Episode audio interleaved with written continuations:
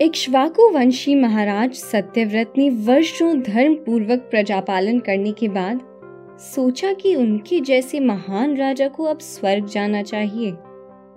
अपनी इस इच्छा को लेकर वो अपने कुल गुरु वशिष्ठ के पास गए। गुरु वशिष्ठ ने ऐसा विचार संसार के नियमों के अनुकूल नहीं है कहकर उनको मना कर दिया।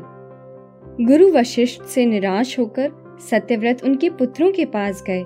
और उनके समक्ष अपनी इच्छा प्रकट की, तथा इस उद्देश्य की प्राप्ति के लिए यज्ञ का आयोजन करने को कहा।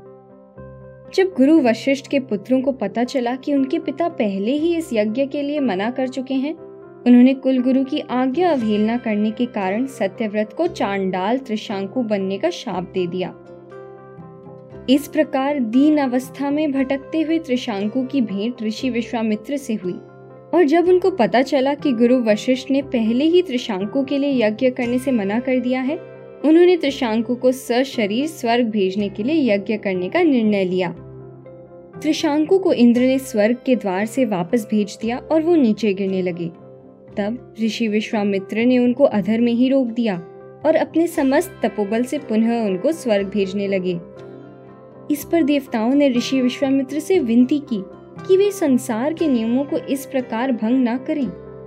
अंततः ऋषि विश्वामित्र ने देवताओं की बात मान ली और त्रिशांकु को स्वर्ग भेजने के स्थान पर उनके लिए अधर में ही एक और स्वर्ग का निर्माण कर दिया।